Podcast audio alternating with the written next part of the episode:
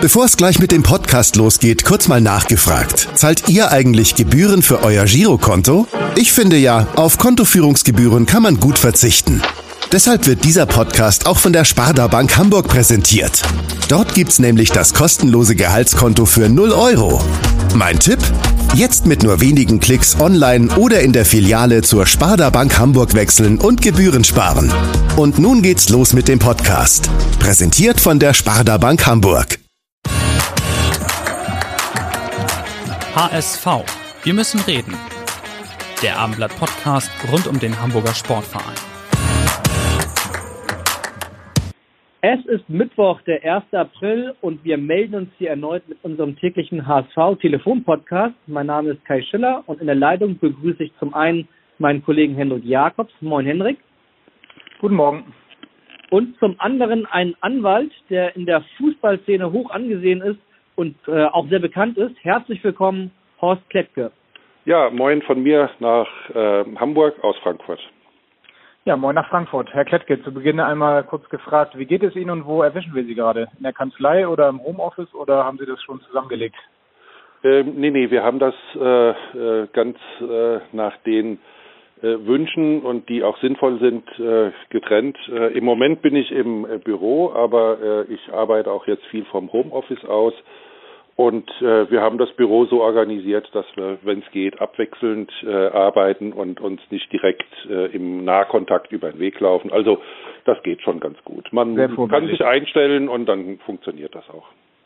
Herr Klettke, Sie und Ihre Kanzlei Klettke Law sind äh, unter anderem auf Sportrecht, auf Arbeitsrecht und auf Kündigungsrecht spezialisiert und damit für uns heute genau der richtige Ansprechpartner, denn wir wollen sehr gerne mit Ihnen heute über die Kündigung vom bisherigen HSV-Vorstandsvorsitzenden Bernd Hoffmann sprechen. Vorab gefragt, wann hatten Sie eigentlich das letzte Mal mit dem HSV zu tun, mit denen Sie ja schon häufiger zu tun hatten? Also da, äh, das ist nicht lange her. Ähm, mit dem äh, Kollegen, der den HSV vertritt, habe ich vor ein paar Tagen gesprochen, allerdings äh, nicht jetzt in der Causa betreffend den Bernd Hoffmann, sondern in einem anderen Fall. Okay, ich erinnere mich nämlich, ähm, dass wir öfters mal mit dem HSV zu tun hatten, Oliver Kreuzer, Emir Svac, Mirko Slomka. Ja. Das, was mir da am meisten in Erinnerung geblieben ist, ist, dass wir uns mal, ich weiß gar nicht, ob Sie sich daran erinnern, vor fünf Jahren vom Arbeitsgericht in Barmbek getroffen haben. Da ging es um 14 Liter Benzin, die der damalige Fitnesstrainer Nikola Vidovic mit seiner HSV-Tankkarte angeblich privat gepackt haben soll. Und ja. deswegen wurde ihm die Kündigung ausgesprochen. Erinnern Sie sich? Ich kann mich äh, an diesen Fall sehr gut erinnern und auch, dass wir am Ende gut abgeschnitten hatten für äh, unseren Mandanten, ja. Diesmal geht es allerdings nicht um 14 Liter Benzin, sondern um eine Vertragsklausel, ähm, die eine halbe Million Euro wert ist. Ähm, wir haben ja schon darüber berichtet, auch hier nochmal kurz zusammengefasst. Also der Aufsichtsrat hat in Bernd Hoffmanns Vorstandsvertrag, der ja eigentlich noch bis zum Sommer 2021 läuft, eine Klausel eingebaut, nach der im Falle des Nichtaufstiegs vier Wochen vor dem Ende des laufenden Geschäftsjahres ihn vorzeitig entlassen könnte. Das wäre dann also Anfang Juni. Und an dieser Stelle wird es natürlich ein bisschen interessant, denn Corona-bedingt dürfte die Saison und damit die Entscheidung über den Aufstieg Anfang Juni ja noch gar nicht getroffen sein. Ähm, Herr Klettke, beim HSV wird intern schon darüber nachgedacht, diese Klausel juristisch prüfen zu lassen. Was denken Sie? Ist diese Klausel in Corona-Zeiten noch wirksam? Ja, das denke ich schon. Also äh, Corona äh, kann und wird äh, nicht alles äh, in, in Frage stellen. Insbesondere solche Tatbestände nicht, die ähm, ohne äh, das Einwirken der Corona-Pandemie zustande gekommen sind. Davon gehe ich aus. Die Klausel, die Sie eben kurz beschrieben haben, wurde ja nun äh, deutlich zeitlich vor äh, Corona äh, verfasst äh, und äh, als Regelung in den Vertrag aufgenommen. Äh, Sie können ja auch an den aktuellen Gesetzgebungsverfahren, wo es ja zum Beispiel auch Verschiebungen für Insolvenzantragspflichten gegeben hat, ablesen, dass auch da ähm, die Sonderregelung immer nur für Corona-bedingte Fälle greift, nicht für Fälle anderer Art. Es gibt ja jetzt mehrere Szenarien. Ähm, könnte dann der HSV die Klausel sozusagen vorsichtshalber ziehen, wenn der Fall des Nichtabstiegs des äh, äh, zum 21. Juni, dann soll ja die Saison laut den neuen DFB-Plänen beendet sein, äh, wenn das bis dahin noch gar nicht passiert ist. Wäre die dann also rechtsgültig?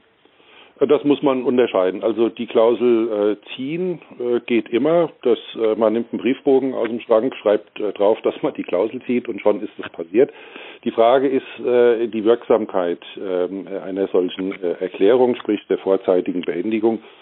Und da muss ich sagen, ähm, da sind die Juristen erstmal sehr unromantisch wenn äh, dort äh, zwei Tatbestände genannt sind, einmal die Bedingung Nichtaufstieg und zum anderen äh, die äh, Frist, also vier Wochen, die Sie genannt haben, ähm, dann muss man schlicht und einfach gucken, äh, was ist äh, denn vier Wochen vor dem 30.06. Äh, in sportlicher Hinsicht zu beobachten. Wahrscheinlich wird es bis dahin keine sportlichen Entscheidungen über Aufstieg oder Abstieg geben zumal ja auch Platz drei möglich ist und dann kommt eine Relegation, die eben äh, auch nochmal Zeit beansprucht. Also vermutlich wird die Bedingung nicht eingetreten sein und äh, wenn das so ist, kann man die Klausel auch nicht äh, ziehen. Mhm. Es gibt ja das sogenannte Anpassungsrecht, das ist Paragraph 313 BGB. Ja. Äh, inwiefern macht es denn Sinn, diese Klausel ähm, in Corona-Zeiten dann nochmal zu überarbeiten durch dieses Anpassungsrecht? Ja, das ist äh, der Wegfall der Geschäftsgrundlage. Äh, in der Tat äh, kann man sich über äh, diese Thematiken äh, Gedanken machen. Äh, die Frage ist dann immer die, würde man, ähm, wenn man bestimmte Dinge bedacht hätte, die, die Klausel immer noch so verfasst haben?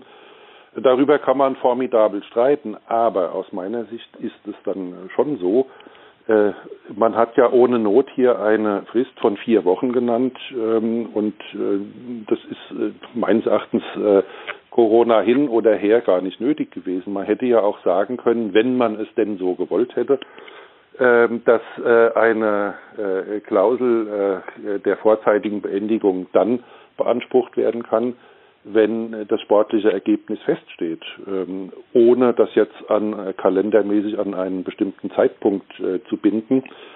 Ähm, und dann würden sich die Probleme gar nicht stellen. In dem Moment, wo man allerdings eine Frist bestimmt, ähm, hat man sich meines Erachtens auch daran zu halten und eine Anpassungsklausel an eine Frist sehe ich so nicht. Das ist auch eher für wirtschaftliche Folgen von äh, solchen Situationen, die eingetreten sind, gedacht.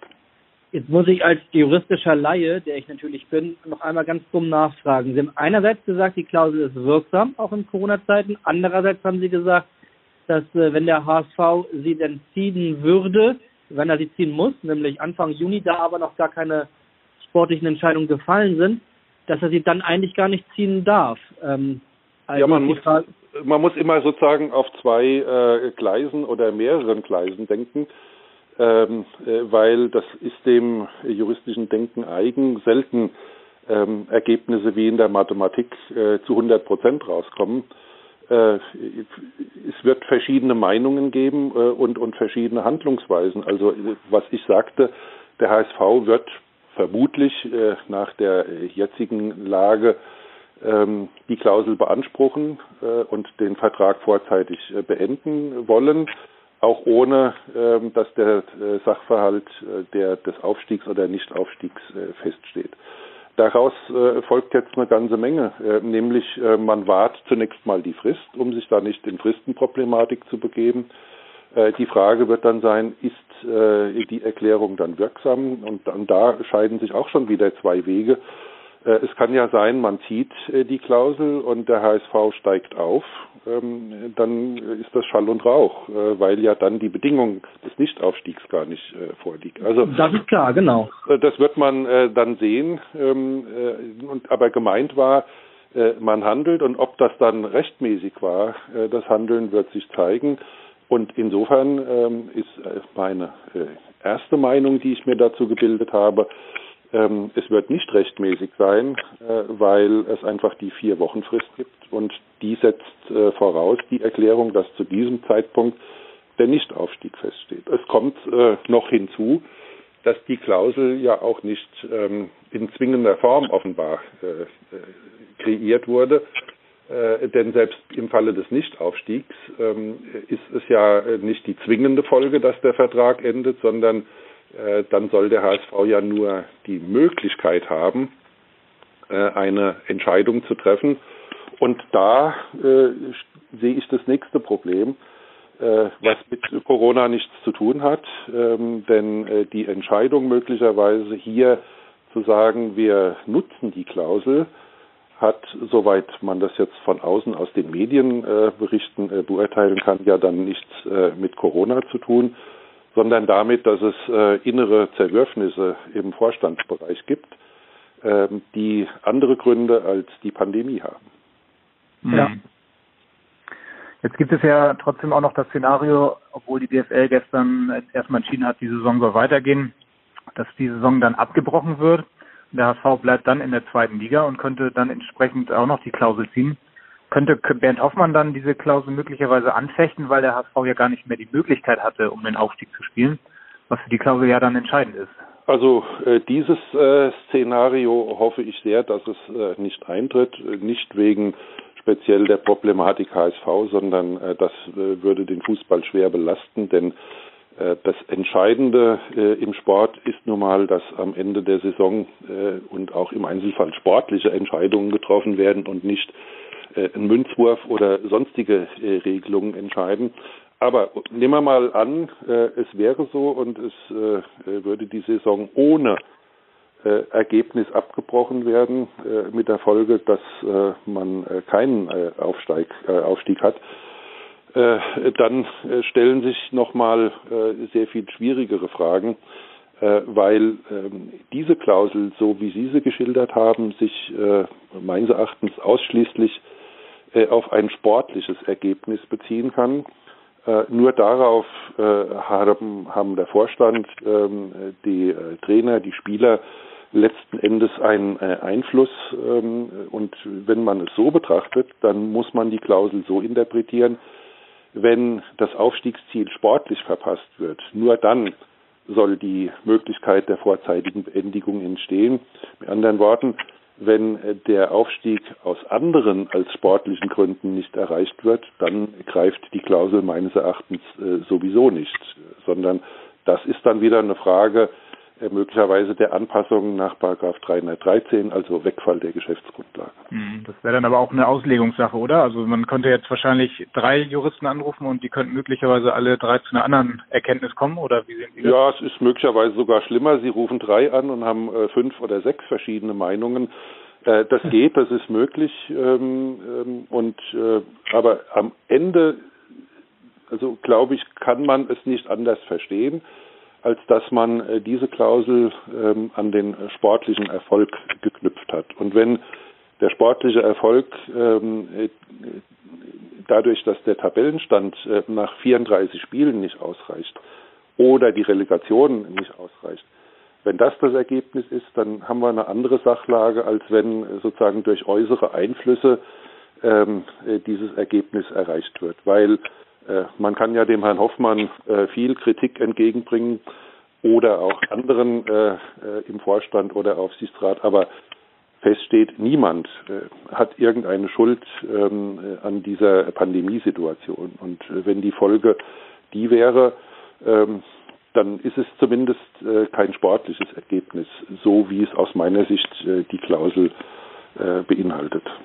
Ganz unabhängig von dem HSV und von Bernd Hoffmann kann ich mir vorstellen, dass Sie als Anwalt mit Ihren Fachgebieten ja in naher Zukunft äh, relativ viel zu tun haben könnten. Jetzt gibt es zum Beispiel ja auch das zugegebenermaßen im Moment noch unwahrscheinliche Szenario, aber durchaus schon besprochene, dass man darüber nachdenkt, die Saison über das laufende Geschäft über den 30. Juni hinaus in den Juli oder sogar August zu verlängern, wenn es nicht anders geht da dem entgegen würde ja sprechen, dass alle Spielerverträge, also viele Spielerverträge am 30. Juni auslaufen. Kann man aus Ihrer Sicht, äh, aus juristischer Sicht, ähm, sämtliche Spielerverträge an so ein Szenario anpassen? Geht das? Äh, nein, also die Frage braucht äh, mindestens zwei Antworten. Äh, zum einen äh, ist es so, äh, wenn ein befristeter Vertrag zum 30. Juni 2020 endet, dann endet er. Pacta sunt servanda, also Verträge sind so zu erfüllen, wie sie geschlossen wurden.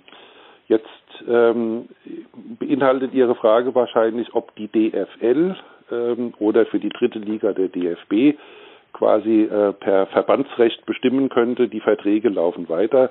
Klare Antwort nein. Ähm, die DFL und der DFB sind äh, dritte Parteien, die außerhalb des Arbeitsvertrages stehen.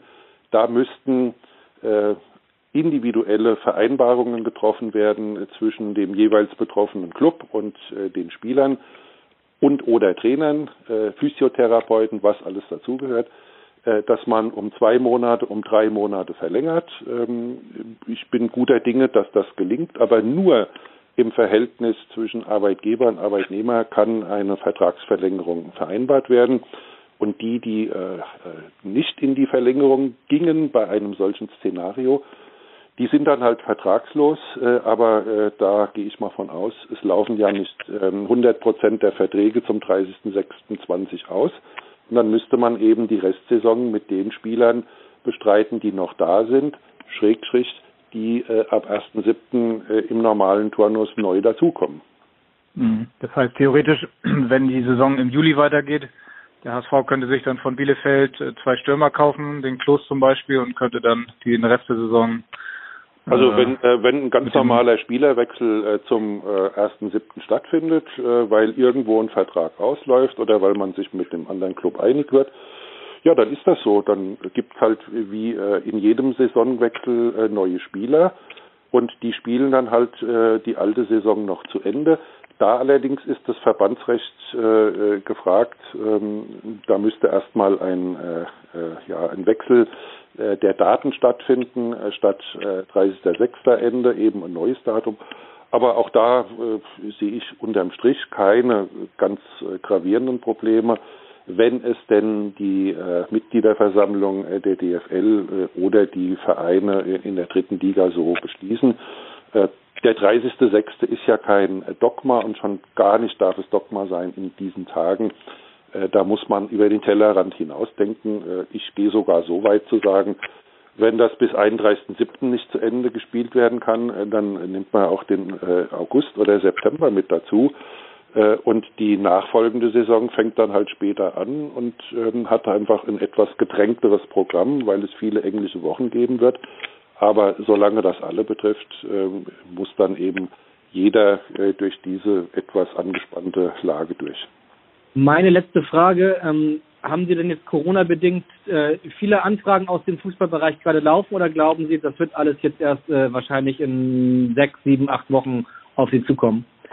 Nein, es ist äh, äh so, als jetzt die ersten Allgemeinverfügungen kamen, die eben äh, äh, Einschränkungen im öffentlichen Leben äh, zur Folge hatten und auch die ersten Krankheitsfälle der Corona-bedingten Art, äh, ich kann sagen, die letzten zwei Wochen waren ausgesprochen intensiv hinsichtlich ähm, der erstmal auf der Hand liegenden Themen wie Kurzarbeit, Kurzarbeitergeld, wie macht man sowas, wie ändert sich mehr oder weniger täglich ähm, die Verordnungs- und Gesetzeslage, wie kann man trainieren, ähm, wie hat man umzugehen.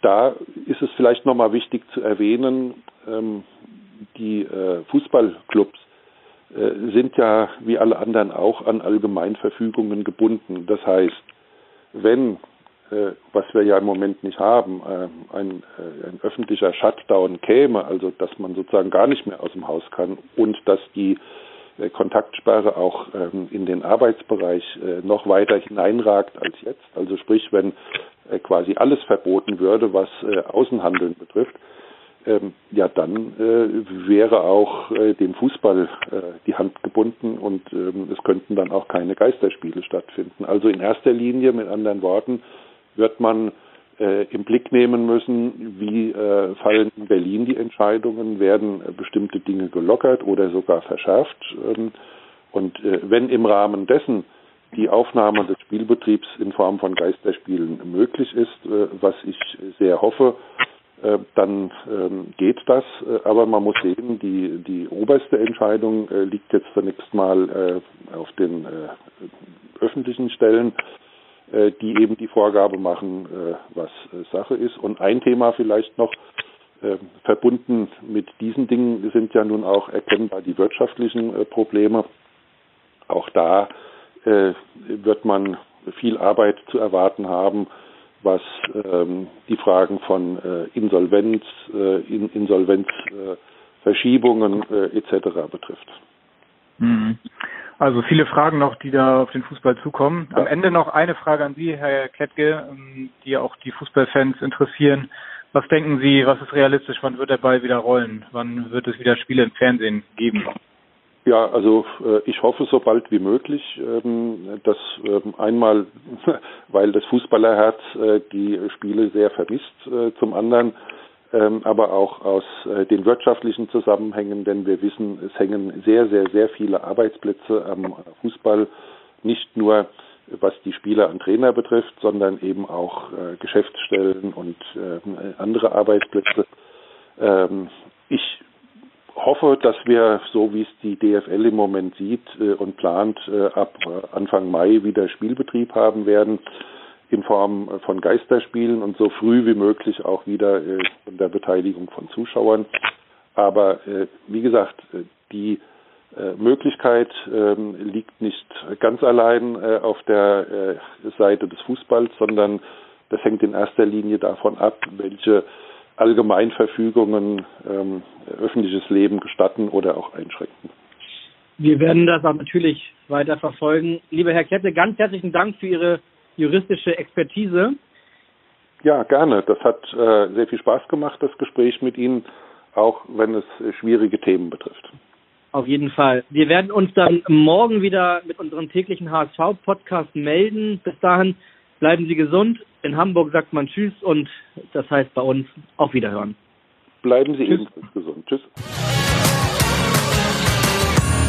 Weitere Podcasts vom Hamburger Abendblatt finden Sie auf abendblatt.de slash podcast.